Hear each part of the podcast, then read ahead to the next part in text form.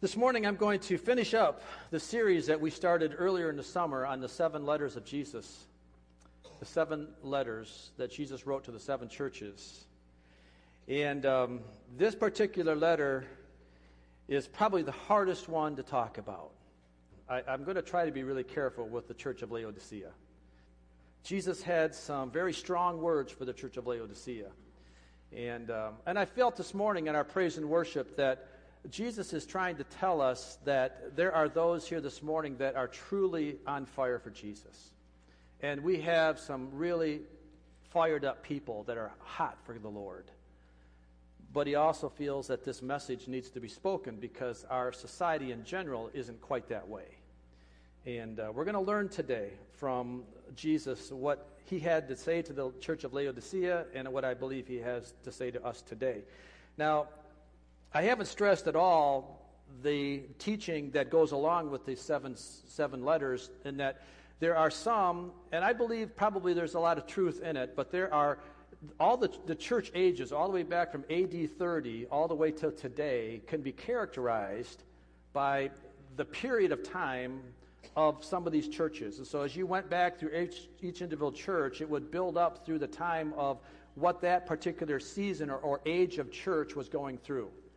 And the reason I didn't spend a lot of time on that is because it's somewhat of a controversial topic, and unless we have the time to really present it exhaustively, it's not worth getting into. It just creates too many confusion, too much confusion. So I didn't dwell on that purposely.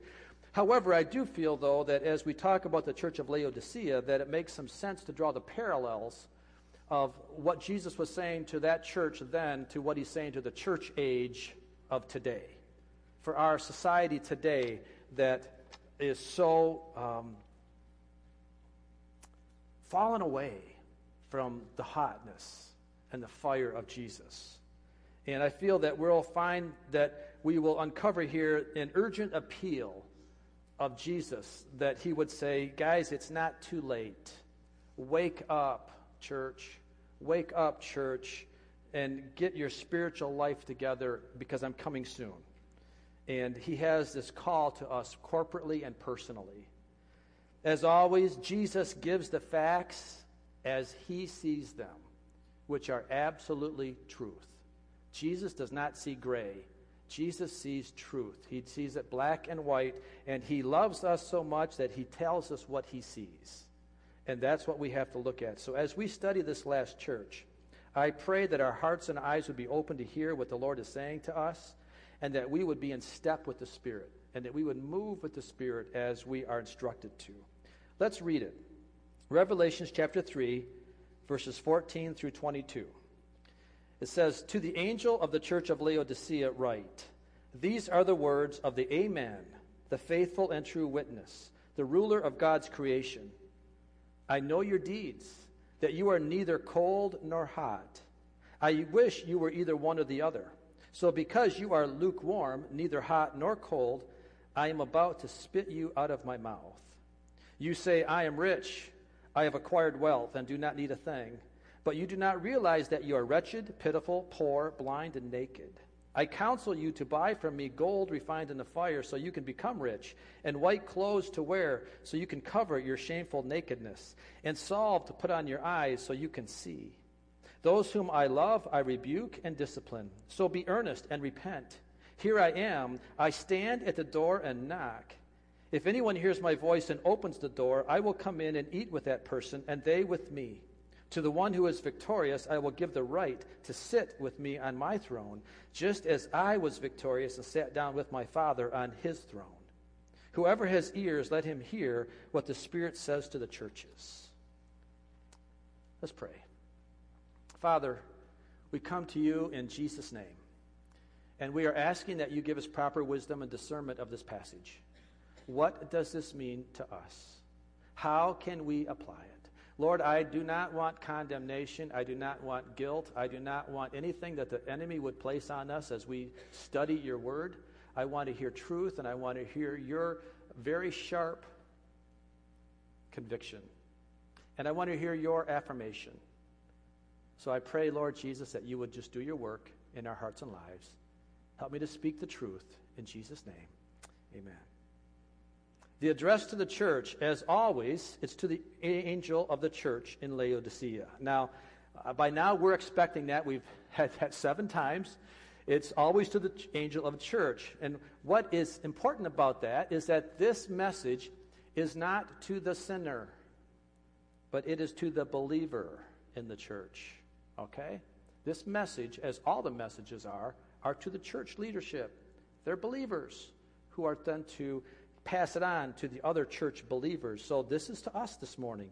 Um, so let's just hear what the Lord has to say. What was the city of Laodicea like? Laodicea was an important, wealthy city with a significant Jewish population. Like other cities in the region, it was a center for Caesar worship and the worship of the healing god Asclepius. There was a famous temple there in Laodicea with a famous medical school connected with that temple. We will find that this city was very self reliant. After an earthquake devastated the region in 60 AD, Laodicea refused help from Rome or from the imperial powers in rebuilding the city. They were relying on their own resources to rebuild themselves. They didn't need outside help, they didn't ask for it, and they didn't want it. Laodicea was too rich to accept help from anyone. They were prideful. Laodicea was also a noted commercial center, and some of its goods were exported all over the world. It's frequently noted that Laodicea prided itself on three things financial wealth, an extensive textile industry, and a popular eye salve which was exported around the world. So they were very industrious in their own self. And then the thing that probably hurt them the most as a city or saved them, depending on which way you look at it, but they were very compromising. One of the problems that they had was a poor water supply that made Laodicea vulnerable to attack through siege. If an enemy army surrounded the city, they had insufficient water supplies in the city.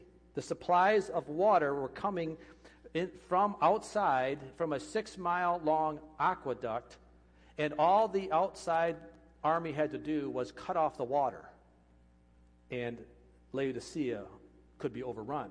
So, therefore, the leaders of the city were always accommodating to any potential enemy.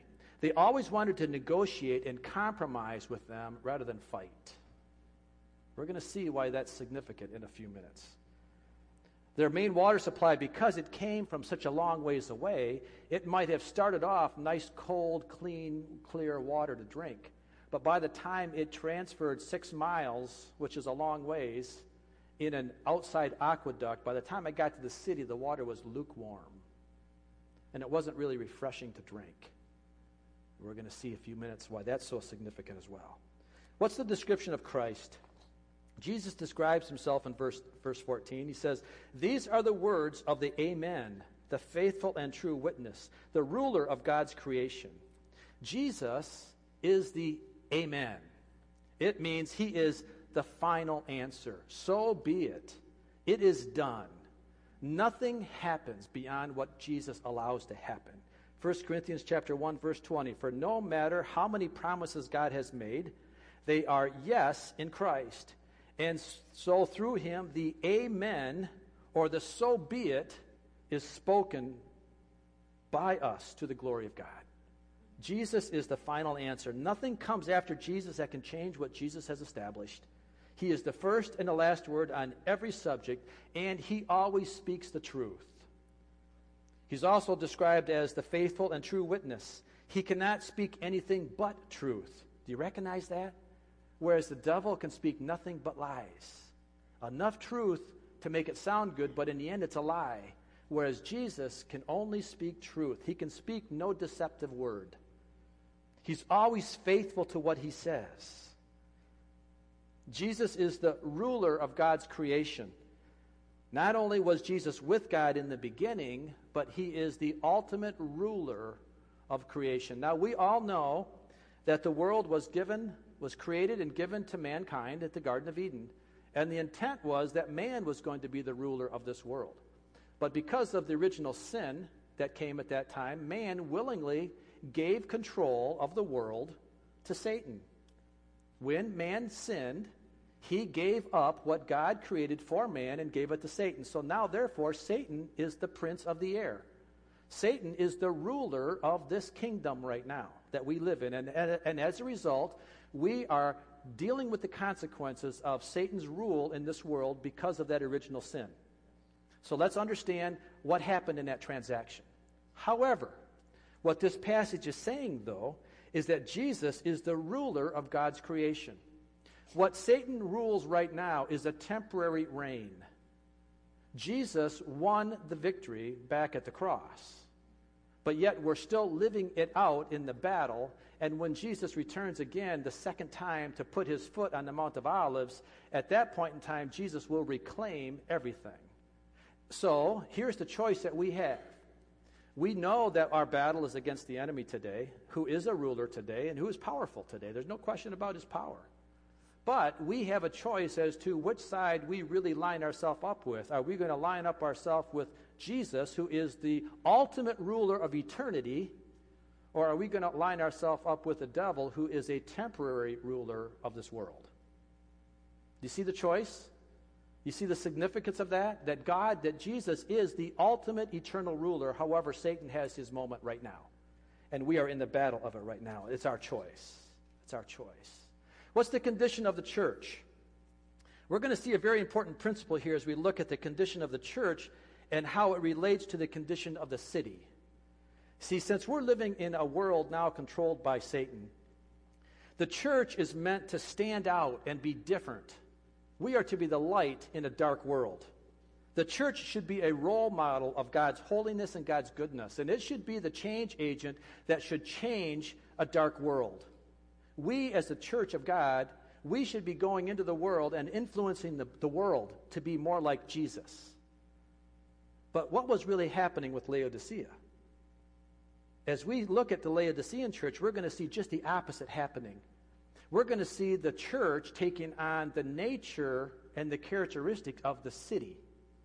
We're going to see the church being the compromising church, or the lukewarm church, or the church that wouldn't stand up for right. We're going to see the church being more influenced by the world than the church influencing the world. And as a result, Jesus was not pleased. He was not pleased. Let's, let's read what he said in verse 15. I know your deeds, that you are neither cold nor hot. I wish you were either one or the other. So because you are lukewarm, neither hot nor cold, I am about to spit you out of my mouth. You say, I'm rich, I have acquired wealth, and do not need a thing, but you do not realize that you are wretched, pitiful, poor, blind, and naked. The condition of the church was not real good, according to Jesus. In fact, what's interesting to note, of all the seven churches that we've discussed so far, this church is the only church that Jesus has nothing good to say to them about. He has no commendation, no accolades at all in this church. A compromising, lukewarm person or a church like this is never, ever pleasing to God. It's like when I'm golfing and I'm on the green and I make a putt, a short putt never, ever goes in the hole. I don't care how good a putt it was. I don't care if it was right on line, but if it's short, it's never going to go in the hole. Make sense? Likewise, a lukewarm person, a lukewarm church is never, ever going to be going to hear the goal or going to experience Jesus saying, "Well done, thou good and faithful." If you want to hear Jesus say, "Well done, thou good and faithful," what do you have to do? Tell me. What do you have to do? Be good and faithful. If you want Jesus to say, "Well done, thou good and faithful," then you have to be good and faithful. You're not going to hear him say it if you're not good and if you're not faithful. Okay, that's like hitting a short putt. It's never going to go in the hole. So let's make sure we hit the putt long enough at least to make it to the hole. Then we have a chance. Do your best living out for Jesus. See, at, what, at one time, this church must have been a good church. It must have been okay. We see Paul in Colossians saying that in Colossians chapter 2, verse 1, that Paul was struggling or contending for the church in Laodicea. He says in verse 1 I want you to know how hard I am contending for you and for those at Laodicea and for all who have not met me personally. So there must have been a time when the church of Laodicea was a good church. If Paul was working for them, if Paul was contending for them, there must have been a good time when they must have been on fire for Jesus. Consistent with the nature of God, Jesus sees the inner workings of the heart. He is not stopped at the outward sign of what he sees on the outside. Jesus is looking at the church, he's looking at the heart. He's looking, he sees the truth for what it is, and, and he's in love with us enough to make sure that he tells us the truth. That's what's so amazing about Jesus, is that if he sees it the way it is, he's going to tell you the way it is. Amen? That's good. I want a God that's going to tell me the way it is. And I want a friend that's going to tell me the way it is. I don't want somebody that's going to tell me something I want to hear if it's going to hurt me at the end. I'd rather have a friend, even if it hurts a little bit right now, I'd rather have a friend tell me, Mike, your clothes don't match. My wife tells me that all the time. There's no problem with that. Because she doesn't want me to look silly, right? I would rather have somebody tell me that I got something in my tooth what I do, rather than make me go rather than let me go around and embarrass myself with all these people. So I thank the Lord for truth. I like it. Don't always, I don't always enjoy it, but I like it. He says that you are neither cold nor hot. I wish you were either one or the other. So because you're lukewarm, neither hot nor cold. Now it's interesting analogy that Jesus uses temperature of, of water or conditional temperature to compare it to spiritual vigor. We mentioned earlier that because of the water supply that fed the city of Laodicea, the drinking water was lukewarm. Now, I don't know about you, but lukewarm water, milk, pop, lukewarm coffee, lukewarm iced tea, lukewarm soup, you name it. Anything lukewarm to me, I don't like. When I want a hot cup of coffee, I want a cup of hot chocolate, I want a cup of hot chocolate. When I want a cup of cold, refreshing water, I want a cup of cold, refreshing water. I don't like it lukewarm. See, in the spiritual sense, the Laodicean church should be able to recognize what Jesus was talking to because they knew what lukewarm was. They had to deal with lukewarm water all their life. And in a spiritual sense, lukewarmness is a picture of indifference and compromise. It tries to play the middle. It's too hot to be cold, but yet too cold to be hot. But in trying to be both things, it ends up being nothing but sickening. Nothing that's refreshing either direction. There's a couple different ways to look at this, at this cold condition of which Jesus wishes that we were in if we're not hot. In other words, what is cold? Cold can be very refreshing. Cold is a refreshing temperature. When you want something to drink, you want a cold drink of water. That seems to satisfy more than anything. Isn't it amazing when you're really, really thirsty how a cold glass of water, though it tastes like nothing, can taste so good? I mean, the more water doesn't taste like anything, the better it is. It's when I can taste the water I don't like it. A cold glass of refreshing, pure water refreshes my soul, refreshes my body. Okay? It can be really good. And I think this is important because God, God creates diversity in life that is pleasing. That's pleasing. Sometimes we want a cup of hot coffee or hot cocoa. And sometimes we want a cold glass of chocolate milk. It's the variety of life that sometimes brings the refreshingness. And this also verifies that we as people have different gifts that were pleasing to God when they are in the state that they're designed to be. See, you and I are different. You have different gifts, I have different gifts. Maybe, and not maybe, we are not all created to be the same. And that's pleasing to the Lord. He created us that way. And when we operate in our differences, in the fullness of our differences, when you operate as a cold cup of water and when you operate as a hot cup of coffee, all of a sudden we're refreshing to the world. We're, we're, we're operating in the way that God created us to be. But God did not create you to be a lukewarm glass of milk.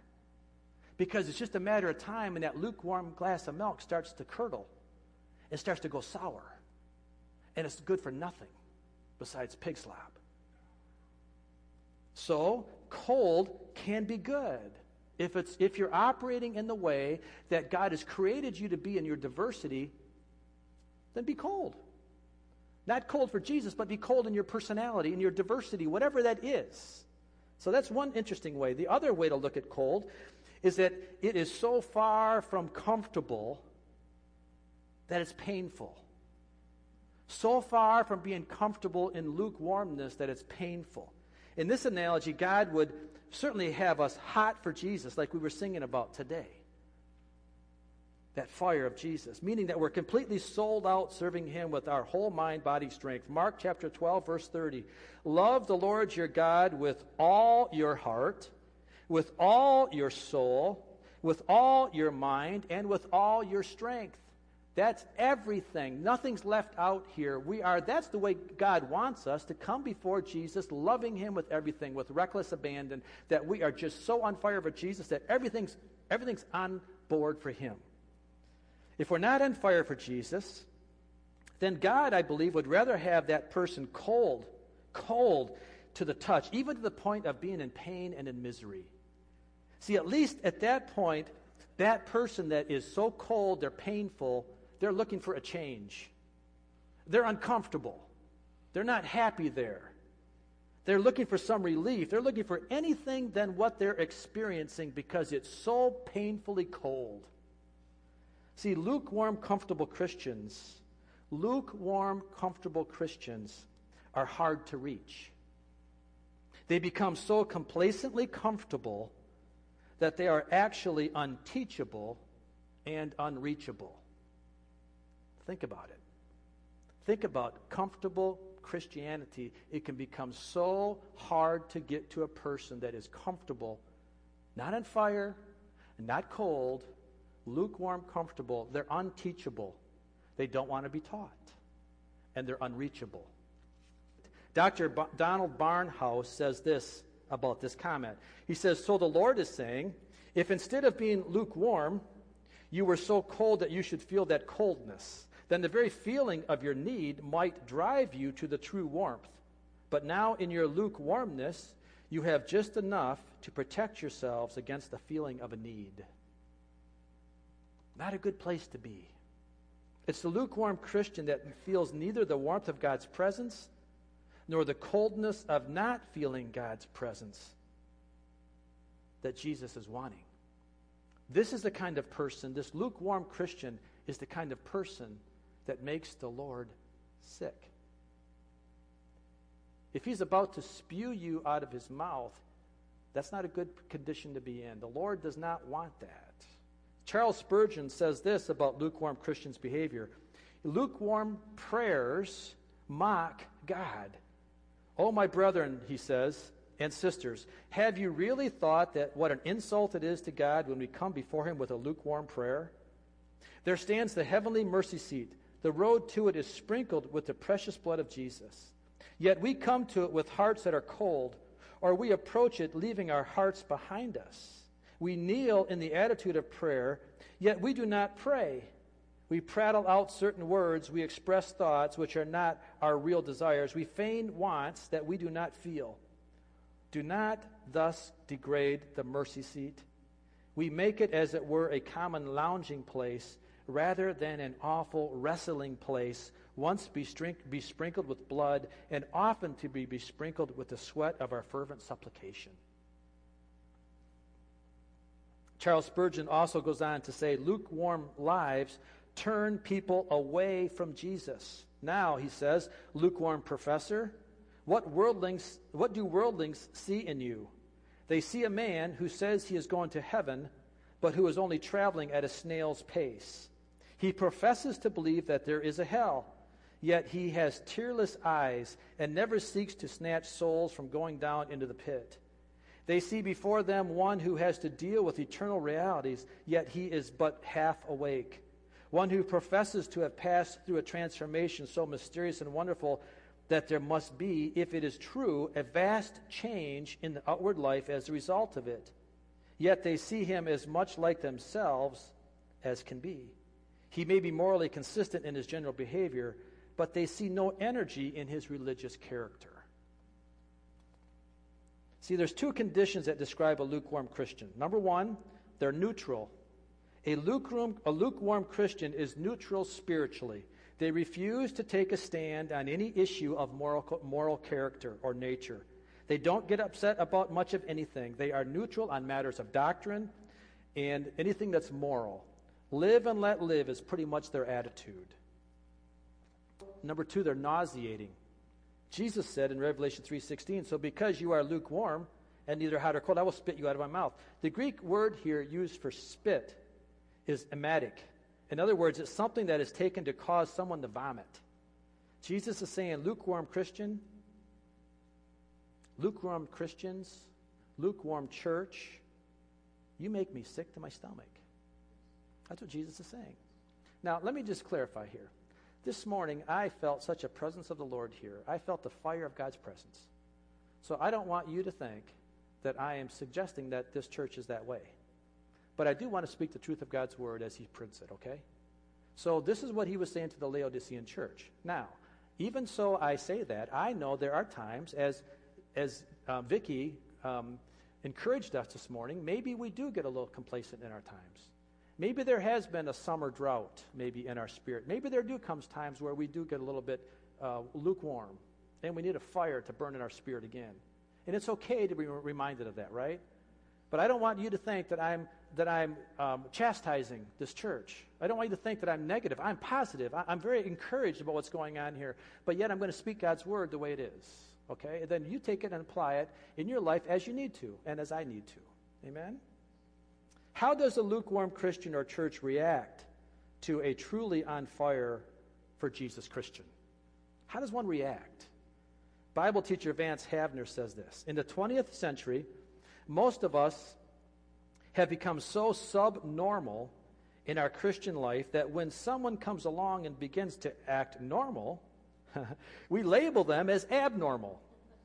In other words, most, Christ, most of Christianity has backslidden to the point that when someone comes along and starts acting like a normal New Testament Christian, they are called fanatics or weird or crazy. For many Christians, lukewarmness has become so normal that when a boiling hot Christian comes along, a lot of the church gets nervous and intimidating. Now, this morning, as there was some fire happening up here, can I just ask, were you intimidated at all? Was anyone here thinking that, wow, what's going on up there? I don't know. If you were, maybe that's a condition of your heart.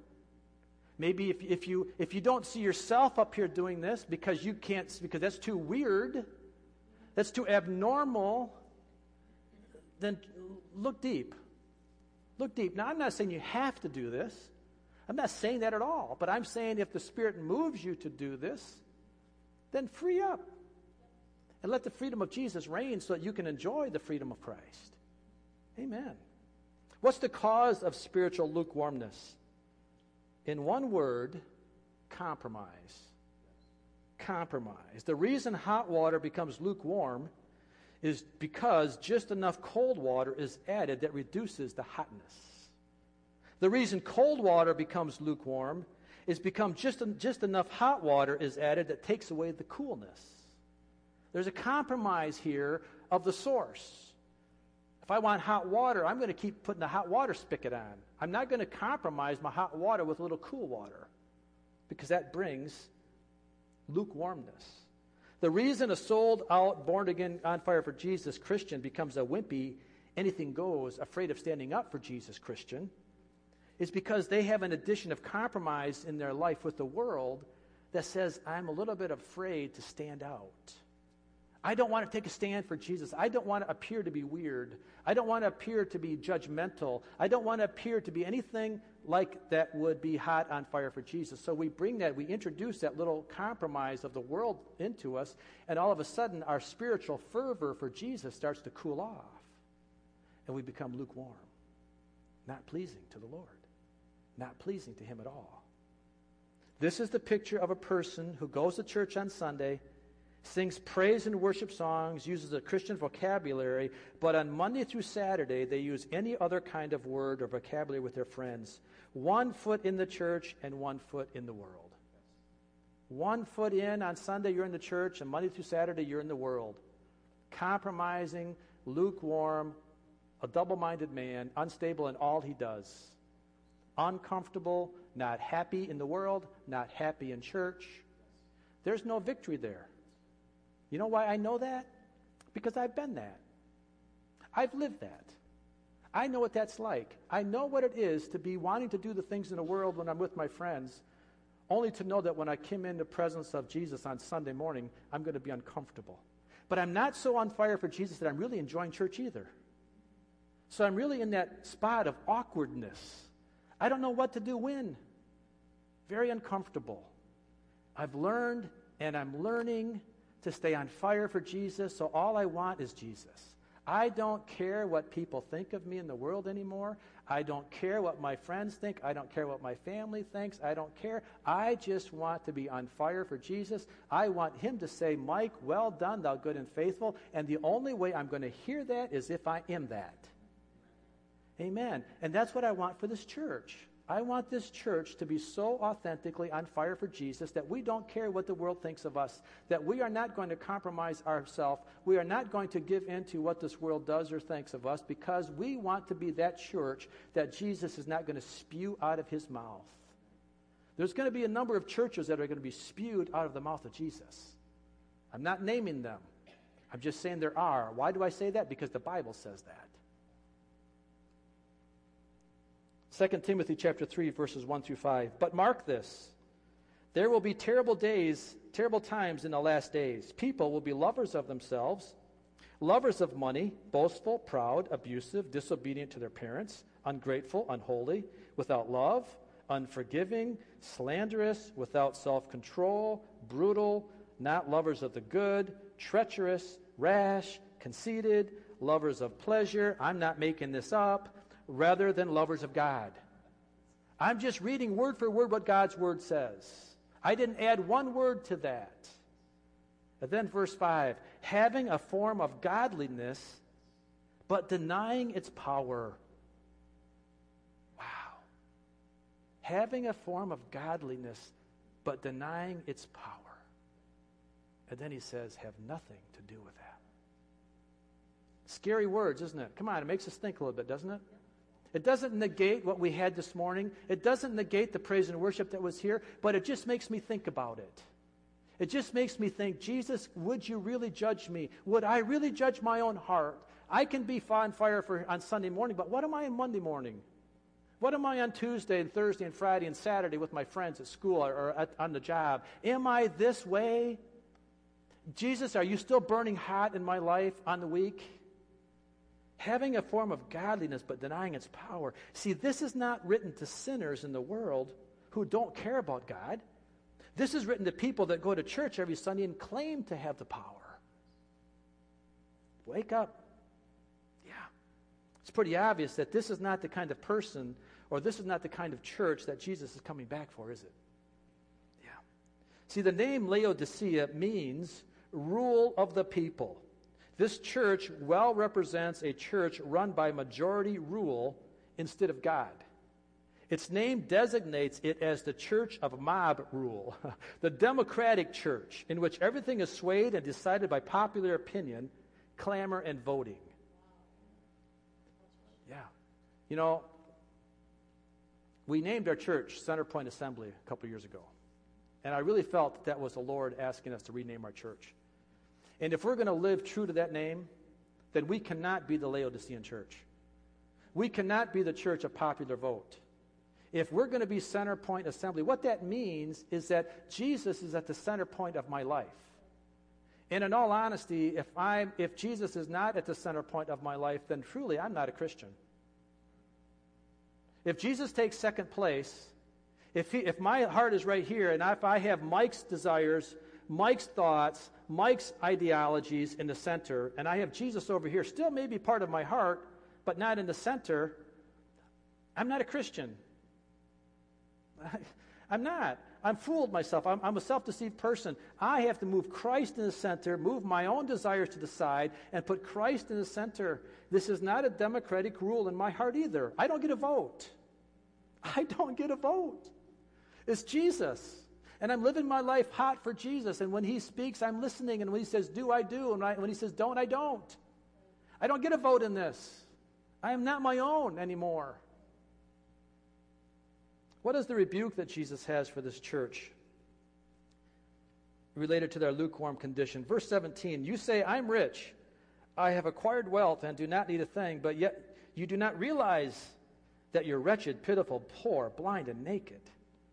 Wow, Jesus is pointing out the difference here in what I see about myself when I'm spiritually deceived and what he sees about me when he sees the truth.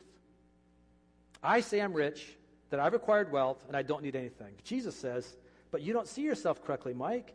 I see you're wretched, pitiful, blind, and naked. See, the Laodiceans put their trust in material prosperity and their outward luxury and in physical health. They put their, their, their, their trust in that and, and said, I don't need anything because I'm comfortable. I don't need anything because I have wealth. I have everything. I don't need anything, God. According to the Newell Bible commentary, it says this The loss of a sense of need as the drowsiness that besets a freezing man is fatal. The loss of a sense of need. The first way to, give, to, to fix a problem is to recognize you have a problem. If you don't recognize you have a problem, you can't fix the problem. That's the problem with deception. A condition of hypothermia is drowsiness before they die. A person that is suffering from hypothermia, they will typically fall asleep. They'll get very tired and fall asleep, and then they'll die in their sleep. Vance, ha- Vance Havner says again the cause, of, the cause of Christ has been hurt more by Sunday morning bench warmers who pretend to love Christ, who call him Lord, but do not do his commands than by all the publicans and the sinners.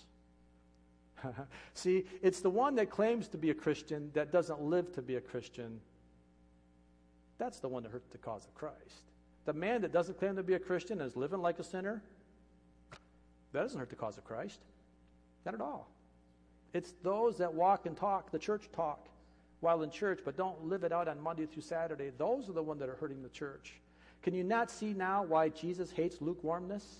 Can you not see now why Jesus would, I want to spew that person out of his mouth because he's so offended by that? Help us, Jesus.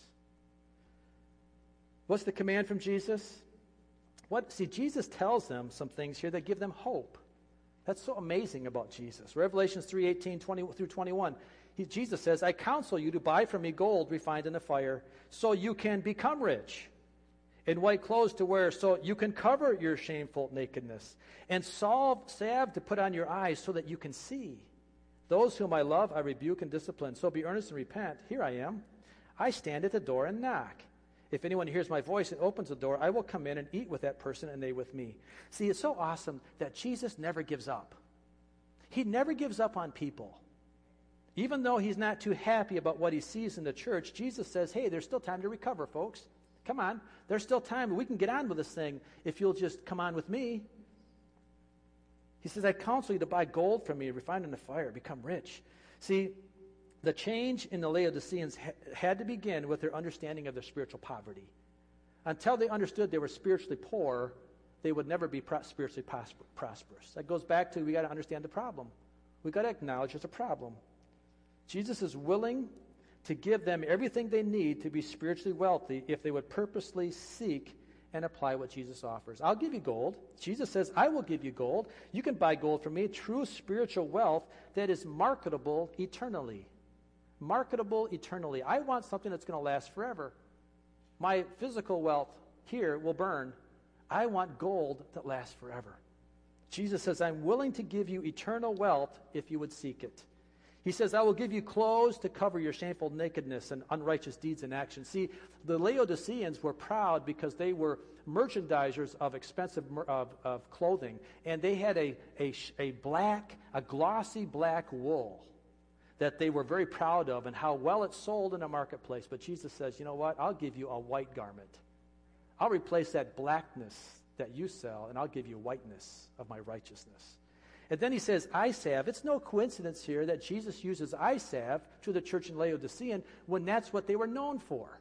But their eye salve was to give temporal healing, temporal sight of a physical eye. Jesus says, I will give you eye salve that will give you eternal righteousness, eternal sight, eternal perspective on things. I'll open your eyes to spiritual things with the eye salve that I give you, Jesus says. Amen. I love that. Verse 19, those whom I love, I rebuke and discipline, so be earnest and repent. Jesus reminds us that the reason he loves us so much is because he wants us all to be with him forever, and that he will tell us the truth. Just as we love our children, we chastise and discipline our children for their good, not for my good, but for their good. It's no fun chastising or disciplining your child, is it? No, it's not. It's painful. It's not fun. It's not fun for Jesus to discipline his children, but he loves us so much that he will. And here's the thing that's really interesting. According to Barclay's commentary, with such, with such a sharp rebuke, has Jesus lost his love for this errant church? Has Jesus stopped loving the Laodicean church? Not at all. Jesus' great love is expressed in his rebuke. It is, in fact, God's final punishment to leave a man alone. when God stops calling you, that's the final punishment. Spending eternity in hell, separated from God's presence, is eternal punishment. Paul tells us in the book of Hebrews a similar encouragement. First, Hebrews chapter 12, verse 5 through 6. And have you completely forgotten this word of encouragement that addresses you as a father addresses his son? It says, My son, do not make light of the Lord's discipline, and do not lose heart when he rebukes you, because the Lord disciplines the one he loves, and he chastens everyone he accepts as a son. Wow. That's so good. Then I got to read also what second, in 2 Timothy, what Paul talks to Timothy. And he tells Timothy and every pastor and teacher that follows that they have a responsibility to do what Paul's telling Timothy. Listen to this. This is really good. 2 Timothy chapter 1, verses 4, chapter 4, verses 1 through 5. In the presence of God and of Christ Jesus, who will judge the living and the dead, and in view of his appearing in his kingdom, I give you this charge. Paul says to Timothy, Preach the word, be prepared in season and out of season, correct, rebuke, and encourage with great patience and careful instruction.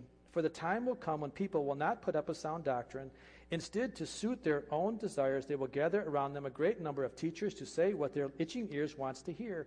They will turn their ears away from the truth and turn aside to myths. But you, Timothy, you, Mike, you, every pastor that's listening, keep your head in all situations, endure hardship, do the work of an evangelist, discharge all the duties of your ministry. So, don't get upset with pastors that are only doing what they're charged to do. Don't get mad at a pastor. He's only doing what he's been told to do. He's only using the God's word to do exactly what God wants to do with it. Jesus continues with this command in verse 20 with a great invitation. Here I am. I stand at the door and knock. If anyone wants if anyone hears my voice and opens the door, I will come in and eat with that person and they with me. See, Jesus declares his proximity to us.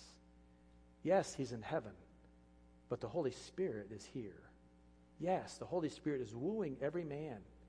He's close to him. He's right here. He's right now. He's right at the door, and he's knocking at your heart. Why does Jesus stand outside the door? Why does he knock? Why does he wait until someone opens the door? because the handle's on the inside. Exactly right. Doesn't he have every right to break down the door or enter some other way on his own accord?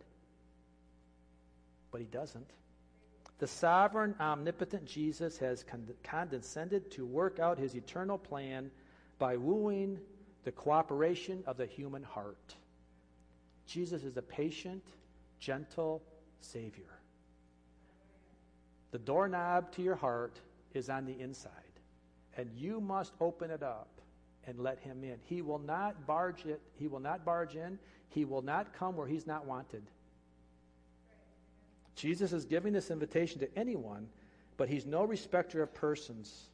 And if the church is going to be set right, it begins in the hearts of individual people. Charles Spurgeon says this about individuals. Notice that Jesus gives the call to individuals. He didn't say if any church, but if any one. We must not talk about setting the church right. We must pray for grace that each one for himself, for the text does not say, if the church will open a door. But if any man hear my voice and open the door, it must be done by individuals.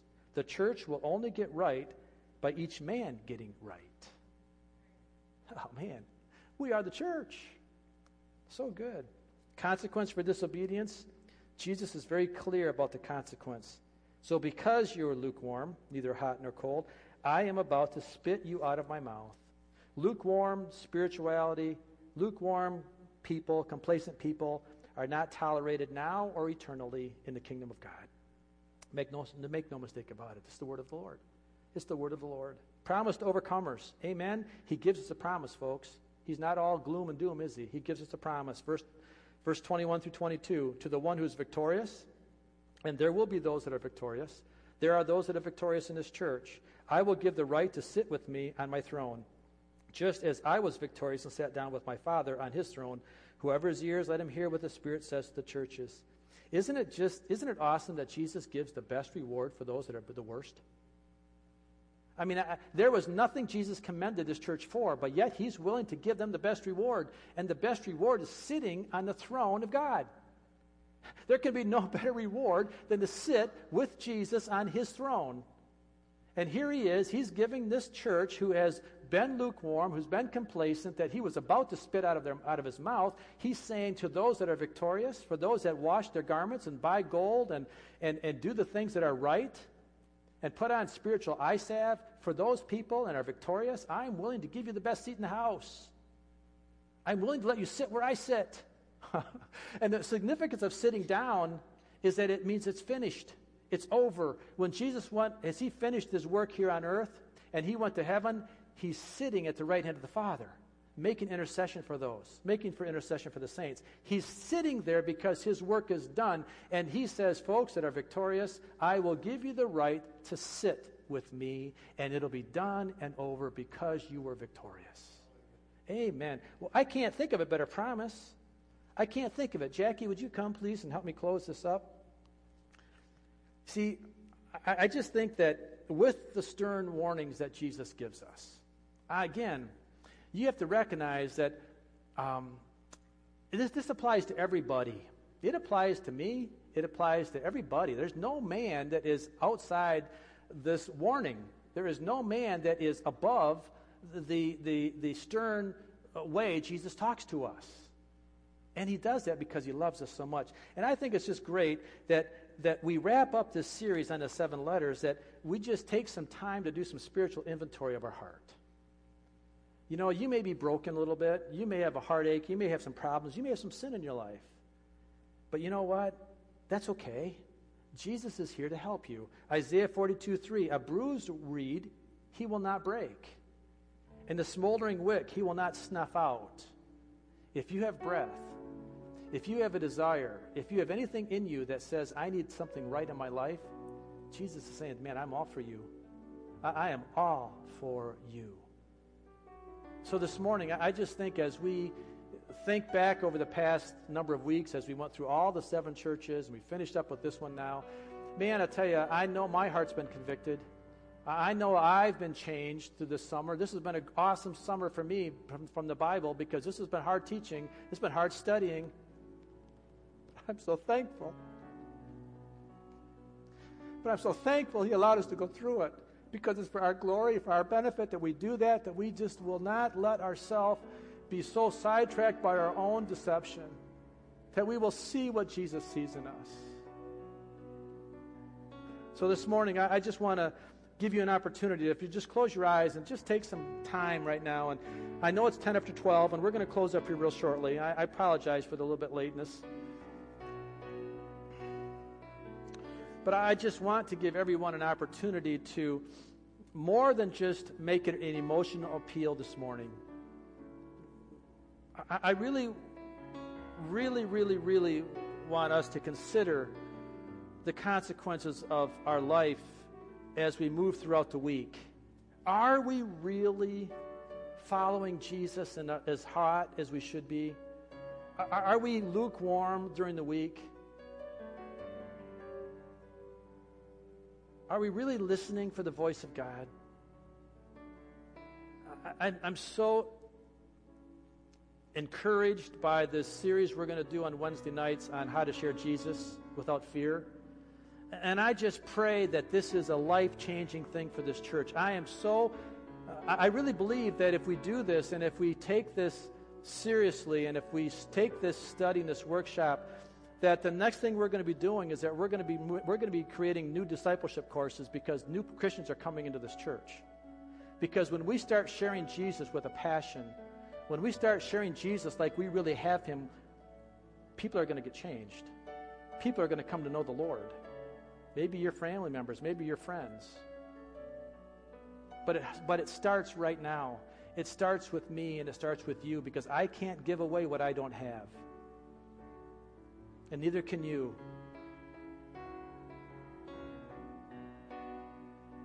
So, Lord Jesus, I just come before you and I ask you to judge our hearts.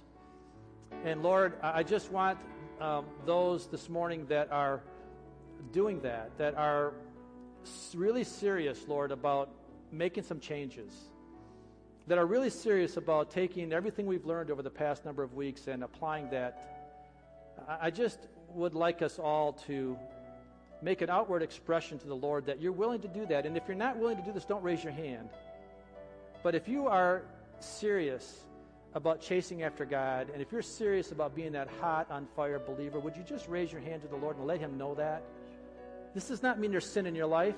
It just means that you are determined to live for Jesus, that you have such a passion in life, and you want more of that passion and you want more of it. And so you're saying, Jesus, I'm raising my hand because I want more of you. I want more of you. And I'm not going to give up. I'm not going to allow myself to be lukewarm. I'm not going to allow myself to be complacent. Father, you see the hands of all those that are raised right now. And Lord, I pray that you would just help them. And I pray, God, for those that can't raise their hand, I pray, Lord, that you would just give them a desire in their heart. Lord, I know you're, you're not giving up on anybody. Lord, and I pray your purpose. I pray your passion. I pray your, your resolve. Lord Jesus, we love you so much. We thank you for loving us. We thank you for dying for us. And we give you praise and glory in Jesus' name.